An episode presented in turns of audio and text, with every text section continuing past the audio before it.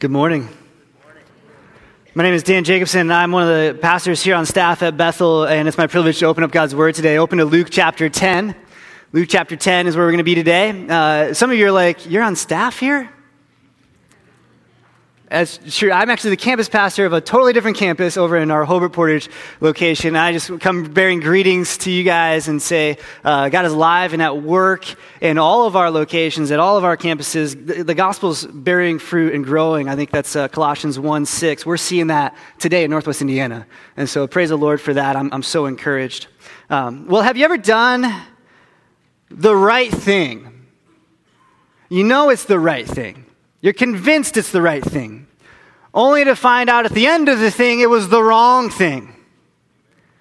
Some of you uh, think you know how to do the right thing, but you found out that you've been doing it the wrong way. You thought you knew how to load a dishwasher. Then you got married. And who knew? There was a different way to do that. Um, it's uh, Memorial Day weekend. I think uh, barbecues are like the thing to do. How many people are going to go uh, fire up the barbecue after this is over? No one. that is a lie. You're all going home. You've got the charcoal in the back of the car. You're going to do right. You're going to you're going to a barbecue today. Yes. All right, great. Well, let me just tell you a little embarrassing moment about. Um, a time when I thought I was doing the right thing, but it ended up being totally wrong. I uh, was 16 years old. It was summertime, and it was uh, a dinner, and I was supposed to be helping my family cook burgers. I was in the stage of life where every teenage boy just becomes carnivorous. I was just throwing burgers and bacon and steaks at the grill like crazy, and I was just eating like, like nuts. And um, so it was dinner time, and my family was like, Dan, you get to cook. So I, I decided to cook burgers like a good 16 year old guy would. And um, so I go out there, I've used this grill a hundred times. I, I turn the propane on, get the little thing that you got to do. You kind of lift it to make sure it's not empty like a doofus you know, and, and uh, then I open the lid and I push the button. I heard it do that little thing, and I go, all right, this is gonna be great. I close the lid, let this thing heat up, go inside, and I got my fixins for my burgers. And um, I came back out. I got my patties in my hand, and I put them on the grill. And uh, what's that sound when you when you put the the steaks on the grill that it makes? Oh yeah, yeah. It's gonna be a good Memorial Day weekend right now. I can yeah, I can hear it already. And um, so I put the patties on the grill, and uh, None of that. No, there's nothing. And I thought, well, that's weird. I've used this grill a lot. It's supposed to be sizzling by now. It was at least 10 minutes. And um, I do what every 16 year old boy would do in this situation I lift open the grill and I look in there. And nothing. And so I'm like, okay, well, I hit this button. And so I clicked it and nothing happened. And I Clicked the ignition again, nothing happened. Clicked it, clicked it, clicked it, clicked it, clicked it, clicked it, nothing's happening. And so finally I was like, there's gotta be something in there that's blocking the gas from coming out. I gotta, and so I, I, I kid you not, 16 years old, I clicked the button with my head in the grill, and the next thing I knew, I was hearing ringing in my ears, and I was 10 feet away from the grill, and my eyebrows were all singed off. so happy Memorial Day. Go have fun with that grill. And uh, I've done that a million times. Right thing, wrong way. Everybody say right thing, wrong way. Yeah, and you, you've done the right thing in the wrong way in your life too. Maybe you haven't, you know, had a, a foolish grill fire.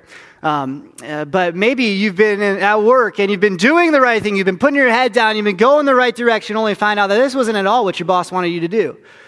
Or, or you've been in a relationship with someone and you've been, you've been trying to love them so well and, and all of a sudden you're met with resistance and you just get harped upon because you're doing the right thing in the wrong way in this other person's eyes. And sometimes it's a really frustrating experience. We, we, we look at the situation of our life and we're like, I'm doing the right thing, so why is this happening? And it causes us sometimes, if you're like me, to think, well, why am I doing this in the first place? I might as well just give up on this. This is ridiculous. And listen, when it comes to following Jesus, so many of us are doing the right thing in the wrong way. We're in Luke chapter 10. I want you to look at verse 38 because we have a short story today, a very, just a couple of verses that Luke the physician included in his account of Jesus' life that I think help us see how do we follow Jesus the right way. I mean, how many of us here are in favor of following Jesus in a way that is right? We want to pursue that. We want to follow Jesus the way he wants us to follow him, right? And so, how do we make sure we don't walk through the Christian life uh, try, thinking we're doing the right things only to find out that they were totally wrong the whole entire time? It's a great question. I'm glad you asked it. Let's look at verse 38 together. We're going to see a story of two sisters who want to do the right thing the right way. Verse 38. Now, as they went on their way, Jesus entered a village, and a woman named Martha welcomed him into her house. And she had a sister called Mary let me just set the stage for you for a second. And if you flip to the, first couple of verses of Luke chapter 10, verse 1, Jesus has teamed up into pairs of two, 72 of his disciples. He's taken them and two by two sent them out. So 36 teams going out into the future places where he's going to be going. They're knocking on doors, they're pounding the pavement, and their job is to, is to preach the kingdom of God and, and to set up places where Jesus can then come and preach the kingdom of God. They're looking for homes that would be welcoming towards Jesus. And Martha had one of those homes. You know what I mean when I say one of those homes? It's like one of those houses that you drive past and you go, I could, I could afford that house in 20 lifetimes and seven more jobs.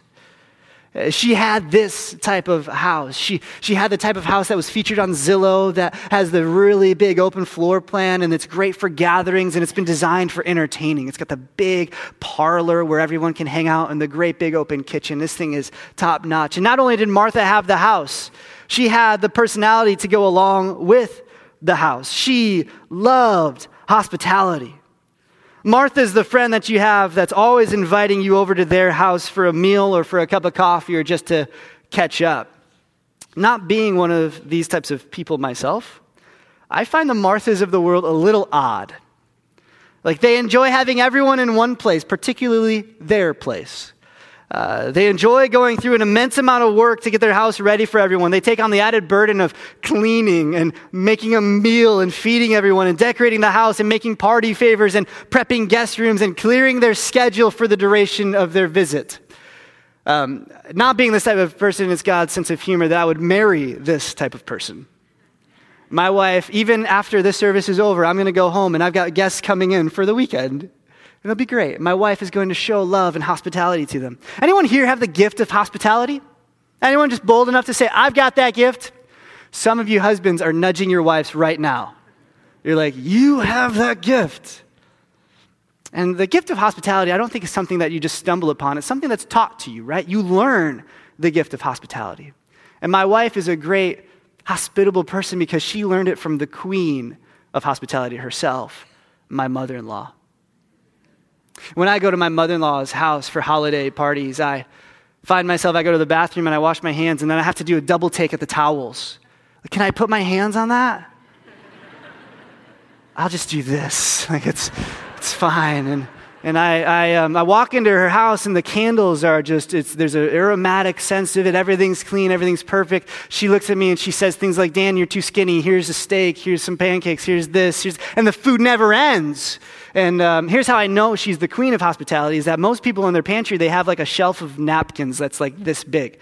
You get like a bag of napkins, and when you need them, you pull them out, right? My mother in law has a pantry full of napkins. The whole thing is just napkins, and she has a napkin for every occasion. For Valentine's Day, it's like the heart shaped napkins. For Christmas, it's the joy to the world napkins. For Thanksgiving, it's the be thankful napkins. For Memorial Day, I guarantee you, my, mo- my mother in law today has the flag napkin out in her table settings. Queen of hospitality. And this, in Luke chapter 10, verse 38, is what we're dealing with with Martha. Scholars have agreed that her last name is Stewart. That's so easy right? But I really believe that if Martha was alive today, you would uh, see her writing in Better Homes and Garden and you would follow her on Pinterest. She's that type of person. And so Martha has the house, she has the skills, and she has a sister, Mary. And on first glance, Mary appears to be the lazy, neglected, or irresponsible sister. Luke tells us that Jesus was welcome into Martha's house, and Mary just happened to be there, like a bum. Actually, had it not been for the fact that she was a relative of Martha, Mary may have actually missed this whole entire moment in history. But let's see what Mary's contribution to the scene is with me in verse 39. Look at verse 39. And she had a sister called Mary who sat at the Lord's feet and listened to his teaching. But Martha was distracted with much serving. And in my imagination, which is kind of twisted, sorry, uh, but in my imagination, the scene opens and it kind of the camera pans into Martha's kitchen. And Martha's busy prepping all the egg rolls and the sliders and all the things that she's going to be serving over the course of her meal. And she's shouting to her sister, Mary, have you swept the floors yet? They're going to be here any moment. I need you to hurry, Mary. You use the good candles, Mary. And she's barking orders. And all of a sudden, there's a knock on the door. There's a and she's like, oh, oh, they're here. And she rushes to the door and she opens the door wide. And there is standing her guest of honor, Jesus himself. And she says, Oh, Jesus is good. I'm so glad to see you. How are you doing? How are your travels? Have our other houses been nice? Come on in. We've got meats coming. The appetizer will be out shortly. We got coffee brewing. What can I do for you? Can I take your sandals for you? I like warm hugs. Right? Like this is Martha just loving her. If she if she could, she would have picked up Jesus and carried him over to the place of honor and sat him down in the chair herself so that he might not have to lift his foot or a finger. And all of the disciples kind of follow in with Jesus into the sitting room. I think the two disciples who found Martha's house in the first place kind of get close to Jesus and elbow him are like, See, we told you she was good. Like, this is going to be a great house to be at. Jesus, I think, is looking at all of this and is kind of smirking. Obviously, Martha cares about him because he's been in a lot of homes, but none have been this clean. None have been this ready. None have been this hospitable. And everybody ushers themselves in, and Jesus sits down in his chair and he starts teaching. Everyone except for Martha and Mary. They go back into the kitchen, and it's time, now that everybody's here, it's time for Martha to finally let the show begin. And she's ready to finally serve all the things that she's been working on all morning. And she hands Mary a platter and she says, Mary, I, I, need you to go take this out to everyone. Go serve everyone, make sure they get a chance to get it, and then bring me back this platter because I got to use it for my next course. And, and so Mary takes this and dutifully walks along, and she is serving every single person that she sees, and she's hearing the words that Jesus is saying. And he's saying things probably like, uh, the kingdom of God is. In the midst of his teaching, in the midst of her serving, Mary is struck by what Jesus is saying. And she's fascinated. She's like, the, the kingdom of God is like, what? What's it like? And she, she, she all of a sudden has a dilemma. And in the midst of this moment, Mary makes a bold, a provocative, controversial decision. She looks at the tray and she looks back at Jesus, and she looks at the tray and she looks back at her sister Martha, and then she looks back at Jesus. And Martha's probably looking at her saying, like, go, go, come on, what are you doing? And, and, and Mary chooses to, to put the tray down and she kind of steps her way towards Jesus through all the men who are sitting at his feet, probably next to her brother Lazarus, who had been sitting right there, and she sits down at the feet of Jesus. Mary is caught in the presence of Jesus. And she no longer looks around at what is in the house, the dust and the dishes. She looks at who is in the house. She sees Jesus and he, she hears his words. Other rabbis have been in this home, in this room, even in this chair, but no one has spoken with such authority as he. She can do little else but ignore the chaos around her and the perpetual nagging of her sister and focus in and lean in and hear the words of Jesus as he's speaking. Have you ever felt tension in a room? Maybe you know two family members who are kind of feuding and there's an awkward Christmas party at your family and you feel like there's just this tension in the room. We've all felt tension. We can all imagine the tension that must have been felt in this really awkward moment as all of these men who had been following Jesus are interrupted by this woman who comes and sits at the front of the line. They might have said things to each other like, What is she doing here? Or, Let's see how Jesus handles this woman. Or is there nothing for her to be doing? This is a Martha party after all. But nothing happens. Jesus keeps on teaching.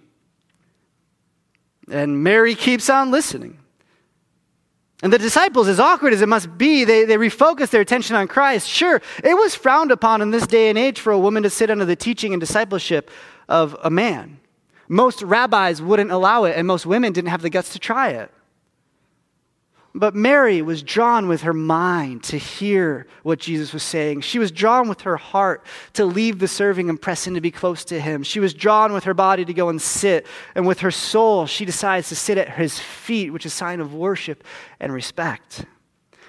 And Jesus keeps teaching, and Mary keeps listening, and Martha keeps serving dashing back and forth in and out of the kitchen to the living room, trying to pick up all the dishes and the plates and checking the food, taking note of everyone who's in attendance so that she can send them a thank you card for attending. And it doesn't take long for Martha's productivity to finally take that dip, and she grows frustrated and she wishes she finally had some help. And she looks at her sister sitting there doing nothing, doing the wrong thing. And in Martha, in the midst of this moment, she she, she looks at the situation and she decides that there's one thing for her to do. And look at what she does in verse 40 with me. In the midst of a holy moment of people sitting around listening to Jesus' words, she barges in and says, Lord, don't you care? Like, don't you care that my sister has left me to do the serving all alone? Tell her to help me you kind of want to get out your fiddle a little bit and start playing sob music for Martha. It's like a two year old throwing a tantrum, like, don't you care? And if you're a disciple in this situation,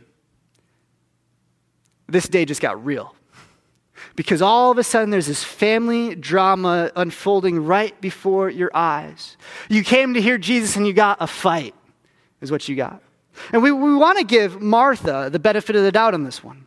Because in that day, it was customary for uh, women of the household to serve together, and, and it was frowned upon for a woman to neglect the household chores of this day. But Martha, realistically, is not concerned about Mary in this moment as much as Martha is concerned about Martha. She says, Lord, don't you care that my sister left me and the offense by Mary against Martha is really somehow Jesus' problem. Um, we see in Martha the sense of pride that her identity as a hostess is being attacked. She's, she's doing the right thing while her sister Mary isn't. And she says, Jesus, you arbitrate here. Help me out. Tell her, Jesus, tell her to help me. Everybody say, right thing, wrong way. And if we look at how Jesus responds to Martha's request, I think we get a very quick picture of what God's trying to teach us through this little story. Look at verse 41 with me.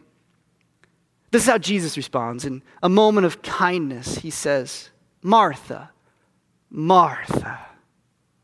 I think you got to say that out loud to really get the full effect. Say that with me. Martha, Martha. You know it's bad news when Jesus says your name twice, right? Like for me growing up, I'd break something and my parents would scold me by saying my first and middle and last name. Like I'd break a glass and from the other side of the universe would come, Daniel James! I'd be like, I, I know I did it. And this is what Jesus is getting at. He, he's, he's saying to her this technique, saying her name twice, is kind of like saying your first and middle name. This is the same technique that Jesus used in Luke chapter 22 when he confronts Simon Peter. He says, Simon, Simon. Satan has demanded to have you that he might sift you like wheat. Martha, Martha, this double naming construction, it's the same technique Jesus uses when he confronts Saul on the road to Damascus in Acts chapter 9. He says, Saul, Saul, why are you persecuting me? Martha, Martha is the same construction that Jesus uses when he laments Jerusalem in Luke chapter 13 for hardening their heart against him. He says, Oh, Jerusalem, Jerusalem the city that kills the prophets and stones those who are sent to it.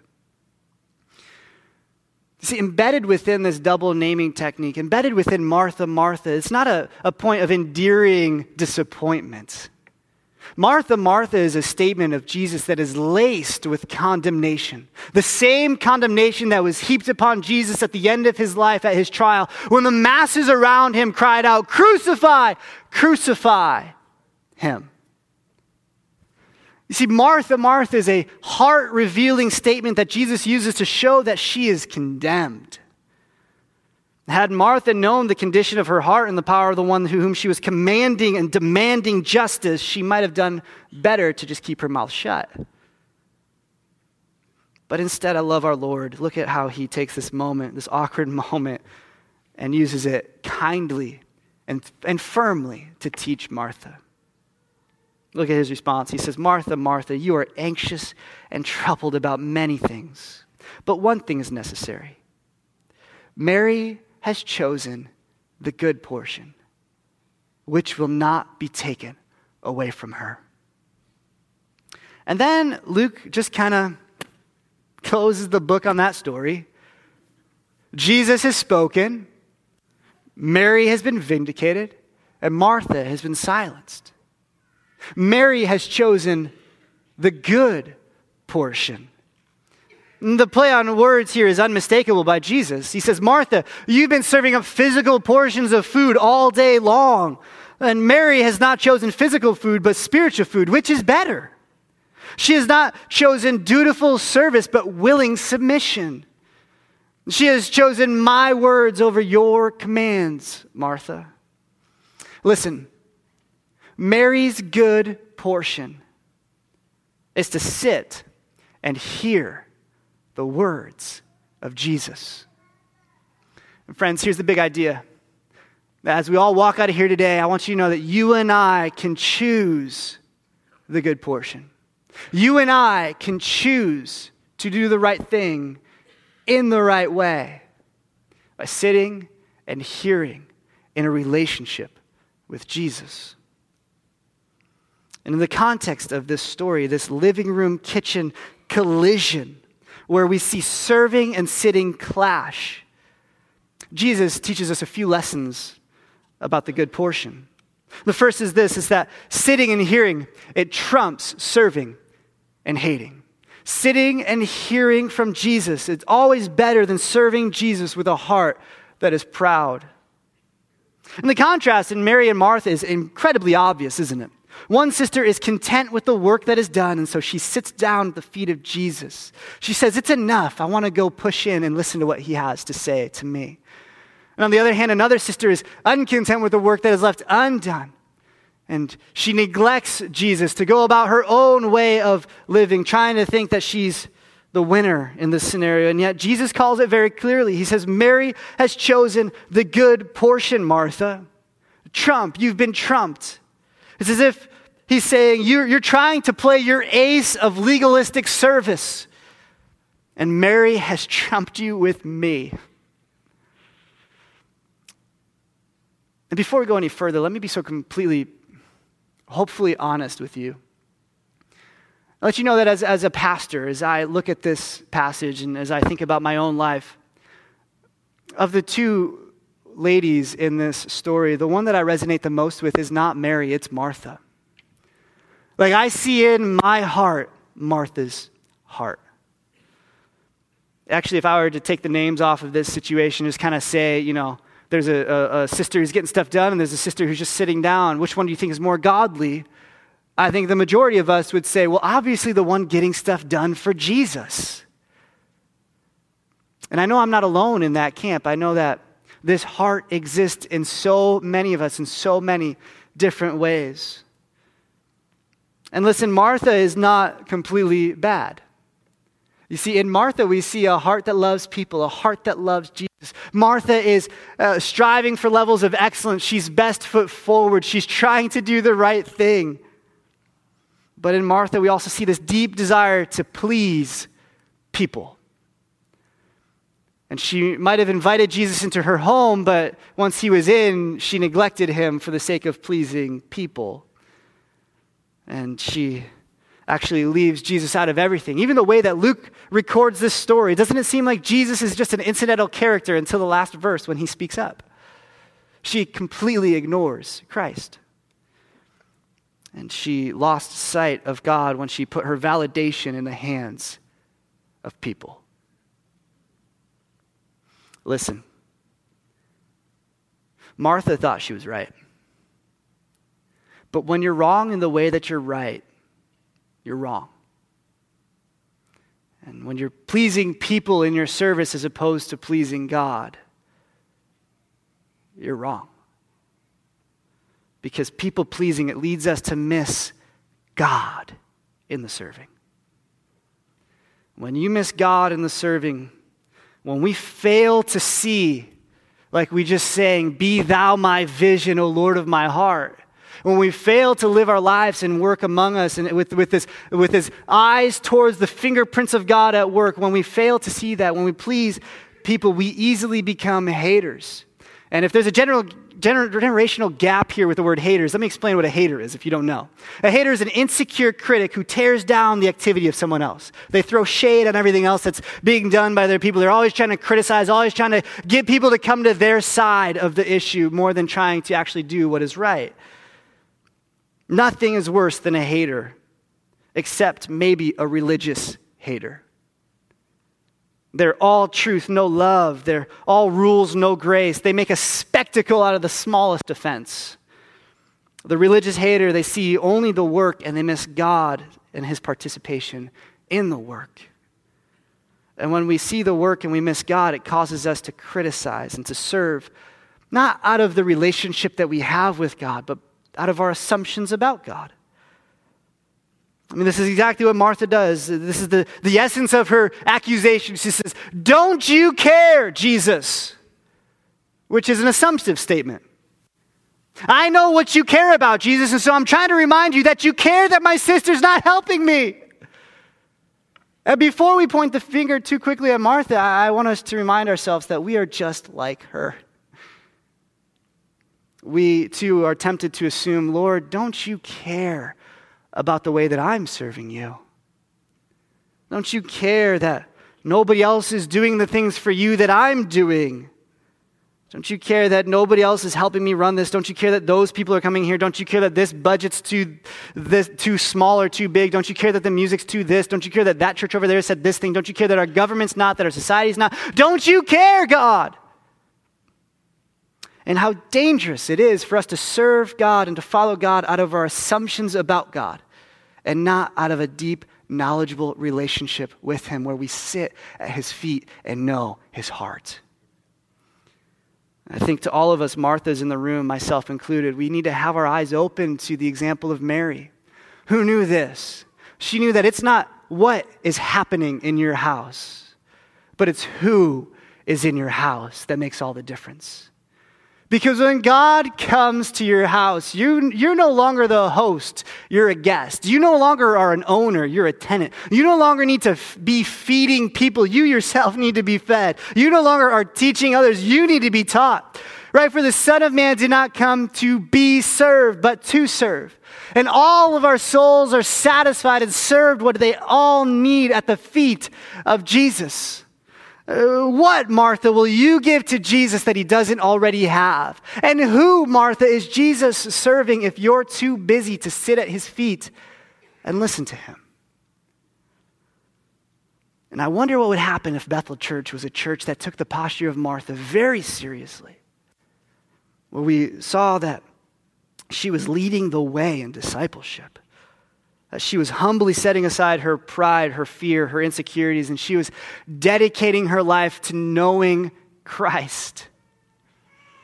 Amid all the pressures of society, amid all of the angst that's in the room, she, she, she shut it all out to say, All I want to know is Christ, and Christ Him alone. This is her priority. It ought to be our priority throughout the rest of our days to seek God and His Word first. Because sitting and hearing it trumps serving and hating. I wonder how many of us here find that as we walk through this, your heart in ministry, as you've served in this church, has been one out of your assumptions about God. And it's led you down a road to bitterness. And the best thing that we can see today is that Jesus calls us to choose the good portion. To not be validated by what we do for people, but to be validated by who we are in Jesus and to know that He wants us in a relationship with Him. I pray for our church. I hope it encourages you to know our pastors pray for our church that our hearts would be more attuned to the presence of God in our lives as we come into His house, that we would always have this vertical focus of our lives and, and re- the mirror and reflection of, of who God is. And to care more about that than we do our to do list or what campuses are we going to open or what's happening tomorrow. We care mostly of the good portion, that we would know Christ. Because it's far better to sit and hear Jesus and serve him with a critical spirit. But Mary and Martha, they teach us another lesson. Not only is sitting and hearing, the good portion of sitting and hearing Jesus uh, better than serving and hating, but, but, but sitting and hearing, it does this it, it reframes our anxieties and our trouble. Before you all get up and walk out of here and say, Man, Pastor Dan told us we don't have to serve at church anymore. That's great. That is not what this passage is talking about. This is not a passage, man, that gets you out of doing dishes. And I know, wife, I'm going to sit at the table with my, with my Bible open and hear the words of Jesus right now. No, no. Jesus doesn't confront Martha for serving, does he? What he confronts in Martha is a heart that is anxious and troubled. He says to her, Martha, Martha, you are anxious and troubled about many things, but one thing is necessary. And how many here are anxious and troubled about many things? Anxiety, it's an internal emotion. It's what happens when our brain can't shut off of the problems of this world. And to be troubled is to actually demonstrate that internal turmoil externally. And all of us do this every single day. It's unavoidable at some point. Um, this past Thursday night, I was trying to fall asleep at night. I, um, I was in that state where, like, you're, you're sleeping, right? And my wife's phone buzzes. And um, on the other end is a text message, and it, it tells us some news that a, a, college student that we had in our college ministry who was studying to do pastoral ministry, he was in class, he was rushed to the hospital, and he died that day. And uh, all of a sudden, I'm anxious, right? I've got some anxiety in me because I've got little kids, and, and this guy was only 22 years old. And I pray for my kids to grow up and to, to have a long life, and I know that's not guaranteed. And all of a sudden, I start thinking about that, and I'm, I'm young. I'm not too far from how old that man was. And all of a sudden, I'm hours into the night and I'm not able to sleep. My heart is anxious. My soul is anxious. My body is troubled. And this is what Jesus is calling out. He's saying that at the core of anxiety is a failure for us to put our lives squarely in the hands of Jesus. He says that you need to trust me to guide you and protect you and counsel you and heal you and p- deliver you and sustain you. And this is what Jesus is calling out. That thing that's inside each one of us that causes us to lose sleep at night. This thing that's in each, each one of us that causes us to mull over situations until we can figure out the right thing to say. He says, No, no, no, no. Give that to me. All throughout his life, Jesus spoke to his disciples and he said things like, Do not be anxious, do not worry, do not fear. But I imagine how your heart might resonate with the way my heart responds to Jesus' commands. Kind of like, tell me, Jesus, how am I supposed to not be anxious when there's only 24 hours in the day?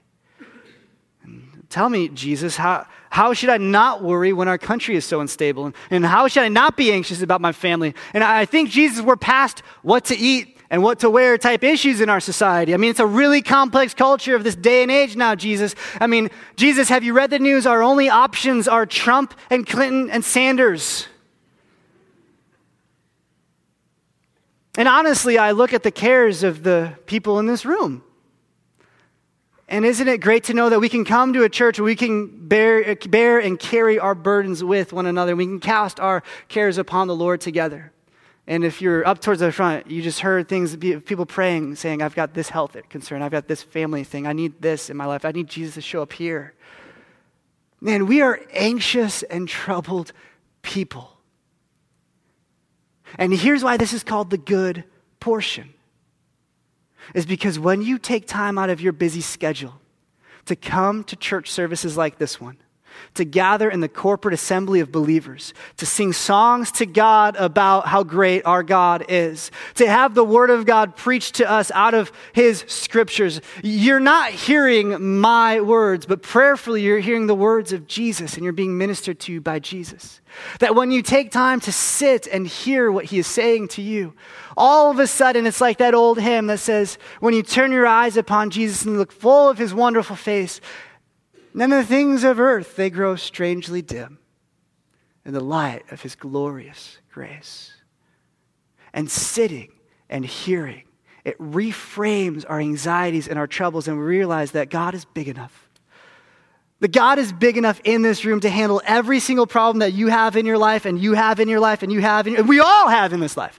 And at the first service, and at the third service, and at every campus, and every, like, like our God is not weak. And when we sit and we trust Him, we realize that we are freed from the burden of performance, and our anxieties and our troubles are put squarely where they belong back on Jesus. I'm so reminded of the phrase or the, the quote by Martin Luther, who was probably the most productive man to ever live. And he once famously said, I have so much to do, so much to get done, that if I don't pray for three hours, it'll never happen. And this is sitting and hearing and choosing the good portion. And finally, we see this throughout Mary and Martha's story. Not only do they show us that sitting and hearing the words of Jesus, when you take time to carve your relationship out for, for Christ, carve time out for Christ, you, you can serve him with a heart that loves him and not hates. You can, you can um, have your anxieties and your troubles alleviated, but also we see this third very important thing that the good portion of sitting and hearing, it assures blessing and eternity. And maybe you missed this in, in the text here. But Jesus says that, uh, he, that Mary had chosen the good portion, which would not be taken away from her. And when I hear the phrase good portion, I think of Psalm 73, which says this This is my flesh and my heart may fail. But God is the strength of my heart and my portion forever. There is the blessing of eternity when we find ourselves in a relationship with God. Mary was so blessed by Jesus in this moment. I think she was blessed as a woman when she decided to go against all the societal, cultural norms of that day and to courageously take a stand and say, I want to follow Jesus. And she stepped her way to the front of the line and sat at his feet and listened to him as a disciple. And Jesus didn't curse her. Jesus didn't kick her away. Jesus didn't deny her. No, he opened his arms and said, No, no, come, come. I want you to be here. Come sit at my feet. And he does this with all of us, no matter what we've done, no matter who we are, no matter how disenfranchised by society we've been. The, the feet of Jesus are the place where he wants all of us to come and to sit and to listen and to, to be his disciples. But I think Jesus also blessed her when the accusations from Martha started hurling towards Mary, Jesus kind of stands in the way of the accusations, doesn't he? He intercepts the, the accusations of the accuser. He, he intercedes, is the word for Mary. To intercede, it literally means to stand between two things or people, to bring them together. It's kind of like what a mediator does at a, at a table where there's a dispute, trying to bring two sides together, or what an officiant does at a wedding where there's a bride and a groom, and he's, he's interceding on behalf of the people to God and bringing them together. And, and Jesus intercedes for Mary. And he intercepts the accusations that fly against her. When, when, when Martha says, Jesus, don't you care? He, he kind of bows up in her face and he says, Whoa, whoa, whoa, whoa, whoa. Martha, you are anxious and troubled. You are the one with the issue. You are the one that you think is doing the right thing, but it's really in the wrong way. And in this, Jesus so blesses Mary as he defends what she's done. And friends, I want you to know something that you and I have an intercessor who is just like this. In fact, our intercessor is exactly the same person found in Luke chapter 10. It is Jesus himself. That one day at the end of time, when we stand in judgment and the accuser comes before us, which is a code word for Satan, when he comes on the last day, those who have faith in Jesus Christ will see Jesus intercept the accusations that fly against us. That he stands in the way, he intercedes for us by this cross. And on that day, he'll stand in the way and say, No, no, no, no, no, no, no. Sure, Bob might have been this way. Sure, Dan might have done this. Sure, Dave might have been this way. But, but my blood on the cross has covered all of that. And my grace is big enough and they've embraced it and I've forgiven them. And I no longer hold anything they've done against me. And no longer hold anything against them, they are free to have the blessings of eternity. Listen, the good portion is not just to know the Bible. The good portion, the greatest portion, is Christ Himself for us. All throughout Scripture, God is pictured as our portion. Uh, he's our provision, our sustenance. And the greatest thing that God has ever done to provide and sustain for us is to give us Jesus. On the cross, Christ died for our sins, for the wickedness of our hearts. Christ even died for the times when we've neglected him. And he's blessed us with all eternal blessings because his death and his resurrection provide a way for us to have eternal life with him. And the blessings that we have from following Jesus are the greatest portion we could ever have. That if you grab a hold of Jesus by faith, if you accept the fact that Christ died on the cross for your sin, that you'll be saved into a life with God that is without end. And sitting and hearing it assures us the blessings that God wants to give us daily, but that ultimate blessing that we have in eternity. I want you to close your eyes as we close this now. Martha sacrificed the blessing of Jesus in the midst of her busyness. I think we sacrifice Christ's blessings today and of eternity in the midst of our running to and fro from one thing to another.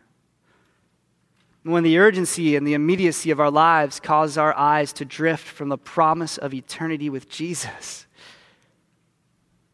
May we choose the good portion and sit with Him. When the cares of this world cause us to sacrifice our relationship with the one who sacrificed himself for us, when the cares of this world cause us to sacrifice our relationship with the one who sacrificed himself for us, oh, may we be called back to you, O oh God, our portion the good portion, to choose your greatest portion of Jesus. May we do that forever.